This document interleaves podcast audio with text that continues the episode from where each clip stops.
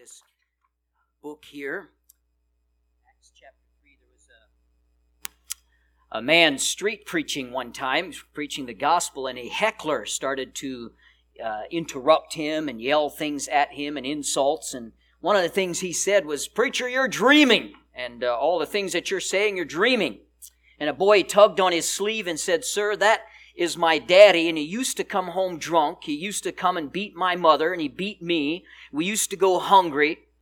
Now he's met Jesus and he loves us, he cares for us, and our, our lives have changed. So if he's dreaming, mister, don't wake him up. Uh, there's nothing like the changed life that comes from being a Christian. Amen. Uh, there's nothing as powerful for your witness. There's nothing that will impact uh, others more than a changed life. And tonight I want to look at a life that was changed in a great way. In Acts chapter 3 here, we want to read verses 1 through verse 10. The Bible says, Now Peter and John went up together into the temple at the hour of prayer, being the ninth hour. And a certain man, lame from his mother's womb, was carried, whom they laid daily at the temple, at the gate of the temple, which is called Beautiful, to ask alms of them that entered into the temple who seeing Peter and John about to go into the temple asked an alms. And Peter, fastening his eyes upon him with John, said, Look on us. And he gave heed unto them, expecting to receive something of them. Then Peter said, Silver and gold have I none, but such as I have give I thee. In the name of the Lord Jesus Christ of Nazareth, rise up and walk. And he took him by the right hand and lifted him up, and immediately his feet and ankle bones received strength. And he leaping up stood and walked and entered with them into the temple, walking and leaping and praising God. And all the people saw him walking and praising God. I want to preach tonight for a few moments here on a cripple dances in church. A cripple dances in church. Father, we pray that you would help us this evening as we look at this story and what a blessing it is how you can change a life in a moment. And I pray, Lord, you'd help us uh, realize that for ourselves too. We pray in Jesus' name. Amen. Uh, looking first here at the man that uh, it talks about, we see Peter and John, the Bible says, went up together into the temple at the hour of prayer. Now, I think, first of all, that that is an interesting note that the Bible gives us there. Peter and John. As you read the Gospels, you can get the picture that Peter and John were very different people. Uh, in temperament, they were very different. Uh, by nature, they were very different. Peter was a doer. John was a dreamer. Peter was a motivator. John was a mystic. Peter had his feet on a rock. John had his head in the clouds most of the time. Uh, John uh, would outrun Peter to the tomb, but Peter would push past him and rush into the tomb. Uh, Peter would dash out of the tomb again, all in a tizzy, while John uh, would walk away thinking deeply over the uh, grave clothes and how they were laid out. Peter and John were absolute opposites. By nature, they might get on each other's nerves. Uh, you take two people that are different as much as they were different, and you put them together, and they might just uh, drive each other crazy. But this is, uh, even though they were different, it's not the first time that they worked in tandem together. Uh, Peter signaled John in John 13 to ask Jesus who the betrayer was. Uh, both of them followed Jesus after the arrest. In fact, it was John that gained permission for Peter to get into the priest's courtyard in John 18. Both of them ran together at the resurrection morning, as was mentioned. And I love this because this is a great picture of the local church. You take different people with different personalities, different backgrounds, different outlooks, and you throw them together in a local church. And uh, it's amazing that it works at all. Really, if you you know, sometimes we kind of bemoan the fact of there being trouble in churches, and surely there will be as long as there's people. But uh, it is amazing that churches work at all. Uh, I'm the only one here, after all, that's completely normal, uh, except for you, of course. But uh, you know what I'm saying? We, we feel that we are normal. Everybody else is a little bit abnormal. But that, why do you think there's problems in local churches? It's the problems because there's people in them. If we had an empty building here, we would maybe have no problems. But as long as there's people, there's going to be problems. And so, uh, but praise the Lord that we can work together in a common cause for Christ. I heard about a man who was uh, on an island for many years by himself. And finally, after many years, he was rescued. And uh, as they were pulling out on the ship, he was looking back at the island he had spent so many years at, and uh, the captain of the ship came up with him, and he and he uh, was telling him about some of the things on the island. He said, "See that building right there?" He says, "That uh, is the house that I lived in." And uh, said, "Oh, that's." He said, "What's the building there?" He said, "Well, that building there is is the church that I go to." Of course, he's the only one on the island, but uh, he said, "That's the church I go to." And he pointed to a third building. He said, "What is that building?" He says, "That's the church I used to go to." Uh, you know, as long as there's people, there's going to be problems. Amen. Uh, but uh, praise the Lord, if we can take our eyes off of ourselves and put them on a common cause, then it's amazing what we can accomplish. Consider the snowflake. The snowflake alone cannot do that much. In fact, it can't really do any damage. But you take a whole bunch of snowflakes, who are all different, by the way. Every snowflake is different. But you put them all together and they can stop traffic. Amen? Uh, they can't stop a Jeep, but they can stop typical traffic. And I'm glad that I don't serve alone.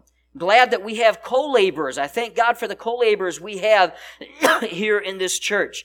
Uh, and I can say really from the bottom of my heart, we're blessed at, at, Bible Baptist Church. We have a great group of deacons at Bible Baptist Church who love the Lord and want to do uh, the right thing. We have good teachers here. We have good servant-hearted uh, people that get involved and help the church to run. We have amazing pastors, amen. Uh, one of them at least, Pastor Forsberg. Uh, but when we work together here on earth, hey, we're practicing for heaven, amen. We're going to be working together there, and so it's good to get some practice here. But anyway, the Bible says, Now Peter and John went up together into the temple. They had been disciples of Jesus together. Now they were both part of the body uh, known as the church. They had uh, been, uh, they had enjoyed friendship. Now they can enjoy fellowship. It was three o'clock in the afternoon. The Bible records for us here at the time of prayer. Now there was a little bit of a different uh, custom at that time. Uh, but it is good for us to have times for prayer, isn't it? Uh, it doesn't matter exactly what time it is, but it is good for us to schedule that in our lives and make sure that we have daily time, daily routines in which we have our prayer time.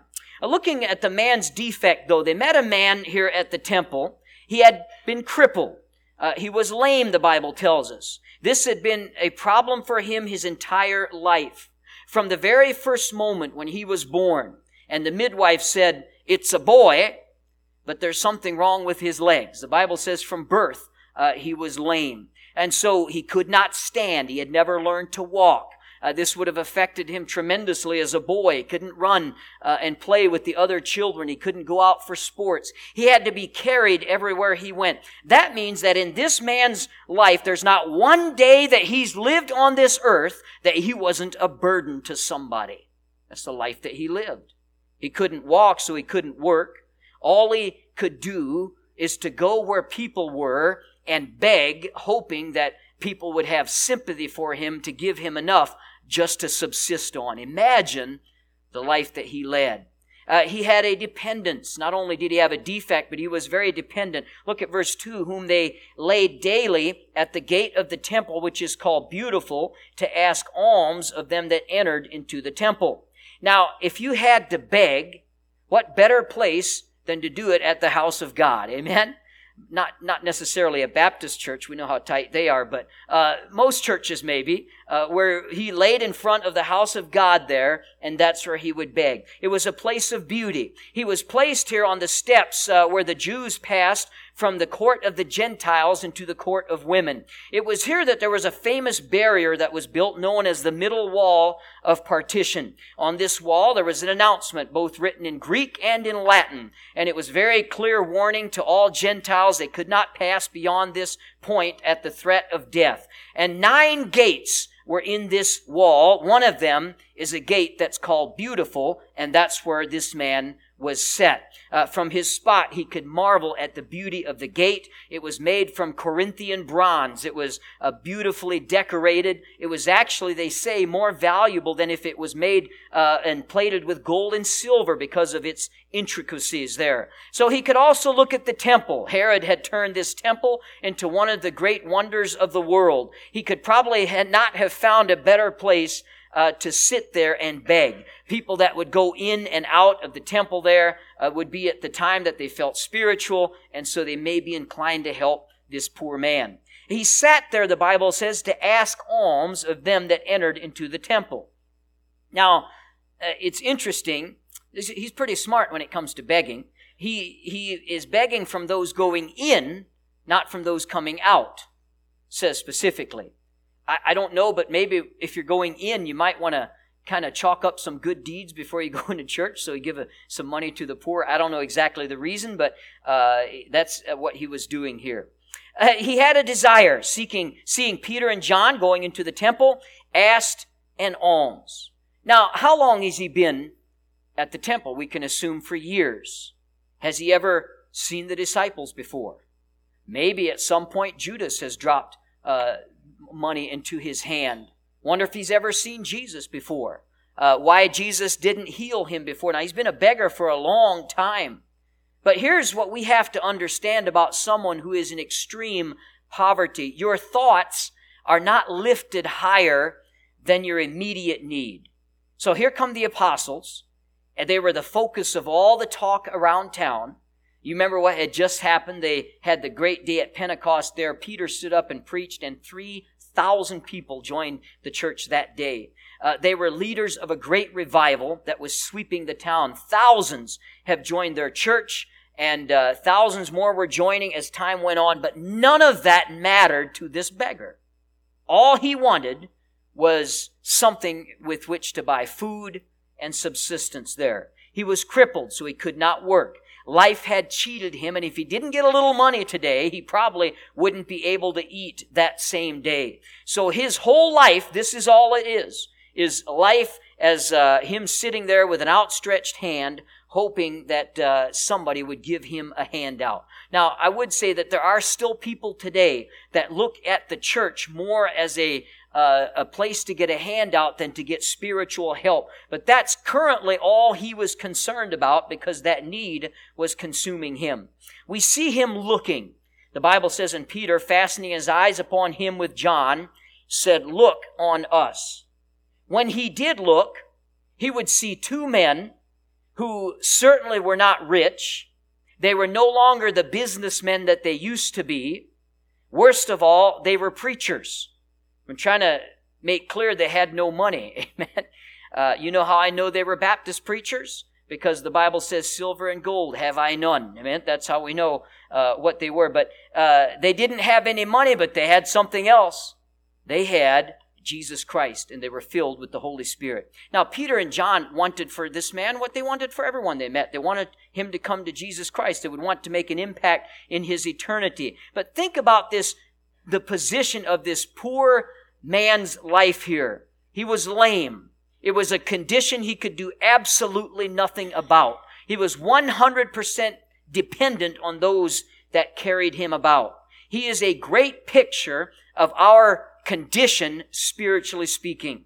We are born lame, spiritually speaking. We have nothing to offer God. We can do nothing about our condition. The best person in the world without Christ is a hopeless spiritual cripple. The most wealthy person in the world is without Christ nothing but a hopeless beggar. Uh, this man was plagued with this condition from the day of his birth. It is exactly the situation, spiritually speaking, of every uh, sinner, every person born as well. We have a sin condition that we have uh, from birth. Uh, we get it from uh, our father who got it from his father, who got it from his father. The Bible says, Wherefore by one man sin entered into the world, and so death by sin, so death passed upon all men, for that all have sinned. By the way, we're talking about uh, it's Christmas time now, and we uh, celebrate the fact of Jesus' birth. You know, it's very important for us to hold strong to the doctrine of the virgin birth of Christ. one of the reasons that's such an important doctrine is because sin passes down uh, from man to man to man to man. If Jesus had a father, earthly father, he'd have had a sin nature. You have a sin nature. Yes, that's right. You can blame your dad. You can call him tonight and tell him it's all his fault. Uh, and uh, but your sin nature comes from your father. Jesus did not have an earthly father, therefore he had no sin nature. Uh, Romans five twelve does not uh, apply to him. But that's a that's an important thing for us to realize. But uh, he he uh, is laying here at the beautiful, a gate called Beautiful, right at the uh, outside the gate of a dead religion. It is a religion full of laws and codes and all kinds of claims of justice. But here's the deal with this religion. It could do nothing about his condition. This man went to this temple. Uh, he was a cripple when he came to the religious place. and He was a cripple when he left every day of his life. He was waiting for someone to help him, probably scanning for people's eyes to make eye contact. You ever see those uh, beggars sometimes on the street corner or uh, they're waiting and, and what they're looking for is eye contact. They're looking for somebody who make, uh, so that they might uh, try to make a connection there. And I'm sure that's what he was doing. Uh, but religion could do nothing for him. Can I tell you today, friend, religion still can do nothing for your spiritual condition. You'll be spiritually a cripple when you enter the religion and a cripple when you leave it. It can do nothing for your spiritual condition. Peter here tells him, Look on us. I think that's an interesting wording there. Wonder if we have the courage to tell lost people around us, Look on us. Wonder what people see when they look on us. Do we have the confidence spiritually to tell people to look on us? I'm not talking about building ourselves up, but having the right kind of testimony. So we see him looking. Then we see him listening. The Bible says here, and he gave heed to them, verse 5, expecting to receive something of them. They noticed him. They spoke to him. Surely they would give him something. There's going to be soup in the bowl tonight. But then those words that he hated to hear silver and gold have I none. Uh, the man wanted money. But what he really needed was not money, what he needed was a miracle. Though Peter had no money, he could provide the miracle. What a difference in our churches today.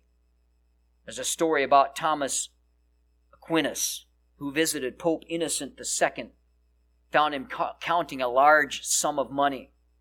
And the Pope said, Oh, Thomas, the church can no longer say, Silver and gold have I none. And Thomas Aquinas answered and said, That is true, Your Holiness, but neither can it say, Arise and walk. What we've done in many of our churches is we have traded the best for the good. It's a tragic thing when we are able to do more social good than we are to do than we are spiritual good. Now it's nice for us to help people when they need help, but we are here for the souls of men. We're not here to help uh, somebody have a sandwich, although we can do that once in a while, but we're here for the souls of men. Peter was poor, uh, monetarily speaking, but he was rich in God's power. So he said, Silver and gold have I none. But he didn't stop there. He says, Such as I have, I give thee. And he did. In the name of Christ, Jesus Christ of Nazareth, rise up and walk. First, uh, Peter said, Look on us. Now he redirects the man's attention to the Lord Jesus Christ. He offers him new life in Christ. He never had to beg again.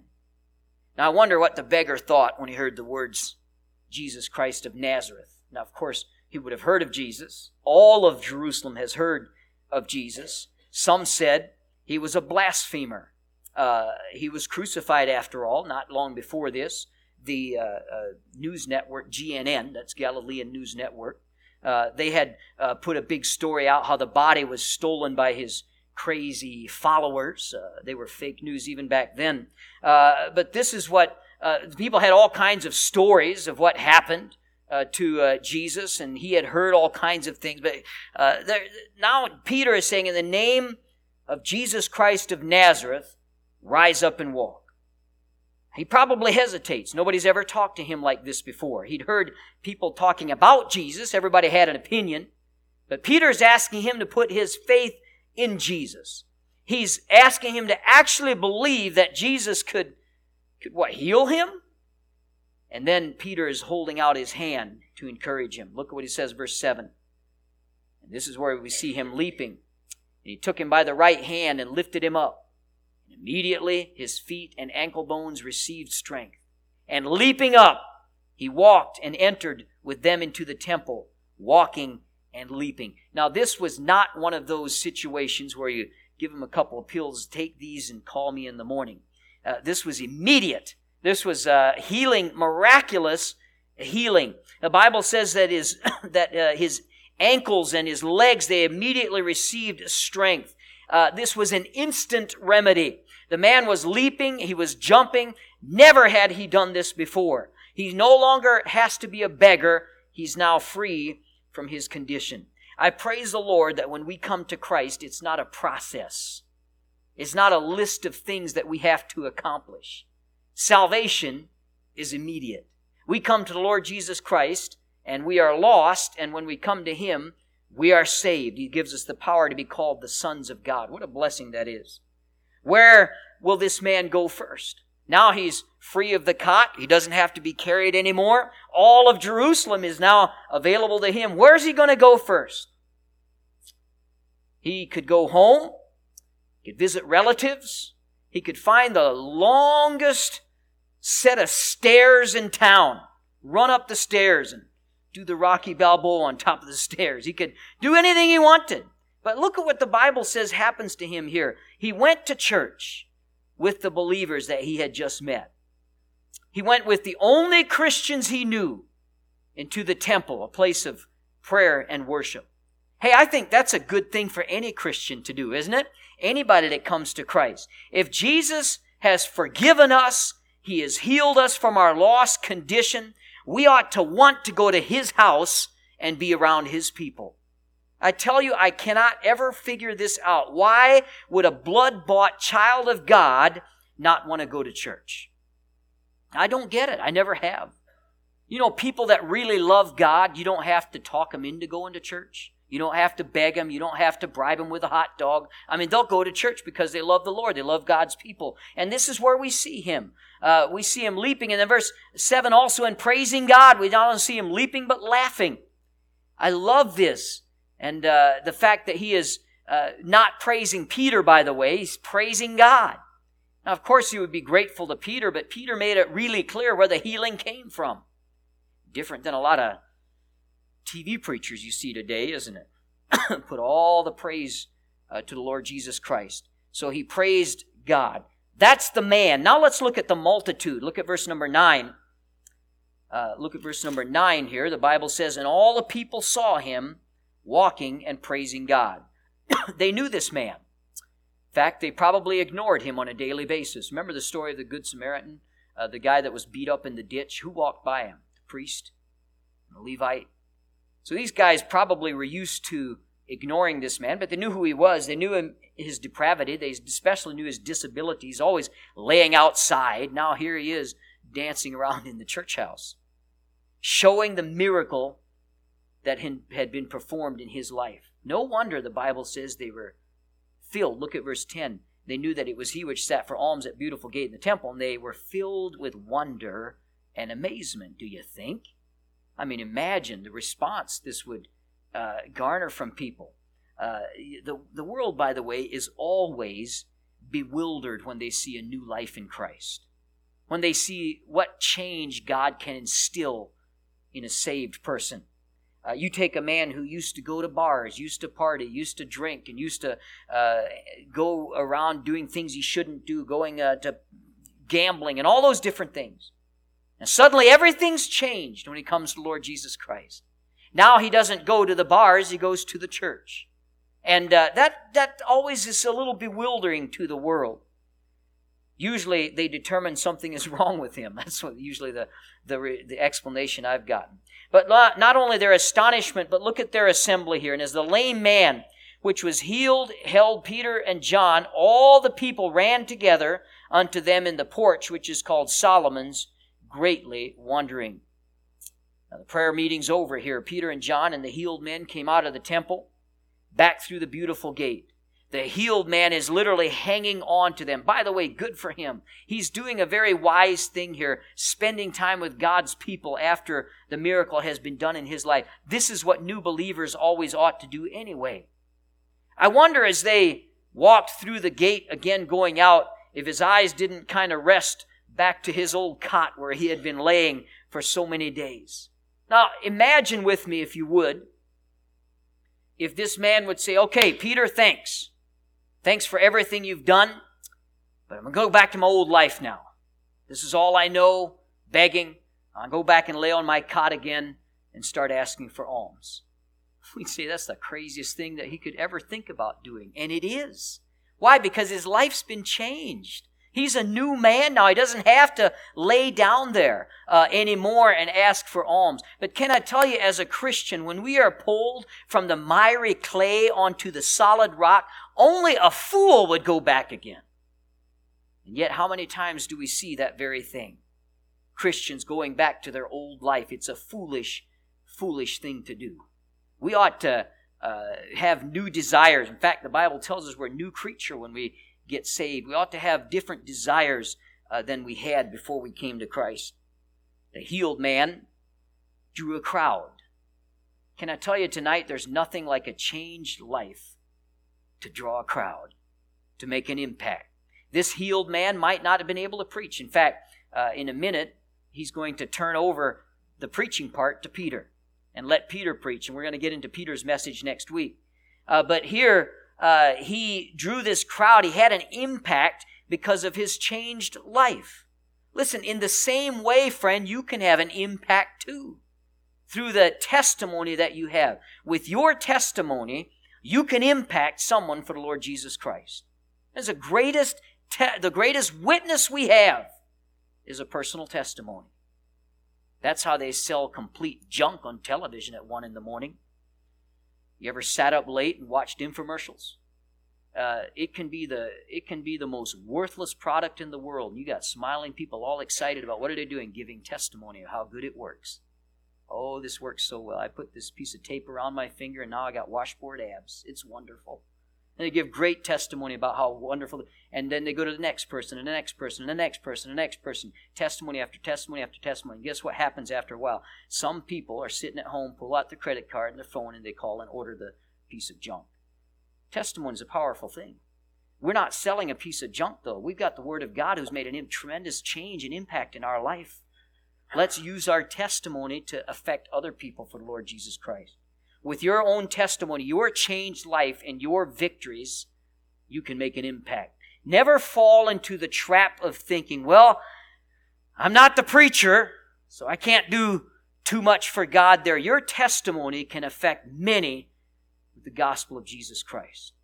It was a testimony of a man who did not go to church. He was, uh, he was actually pretty warped in his theology. But with his testimony, he led my dad to Christ, who led six other men to Christ, who led their families to Christ, who now we're into the third generation. We've got we've got missionaries and pastors literally all over the world Cambodia, Brazil, uh, Belarus, Russia, all over the world from these six, uh, these seven families. One man's testimony. The testimony would be a powerful thing. You don't know what you could put in motion by giving your testimony and witnessing to somebody. This man grew a, grew, drew a crowd. Uh, of course, it was a pretty dramatic thing what happened to him. But really, what happened to you spiritual is a pretty dramatic thing, too. Don't be afraid to share it. Uh, when the crowd was gathered, the one who was called to preach, Peter, uh, took over, and we're going to get into his message next week. But for the for the challenge tonight, I'd like to challenge if you're here tonight and you don't know for sure that you're a child of God, don't leave without settling that this evening. And then as a Christian, what are we doing?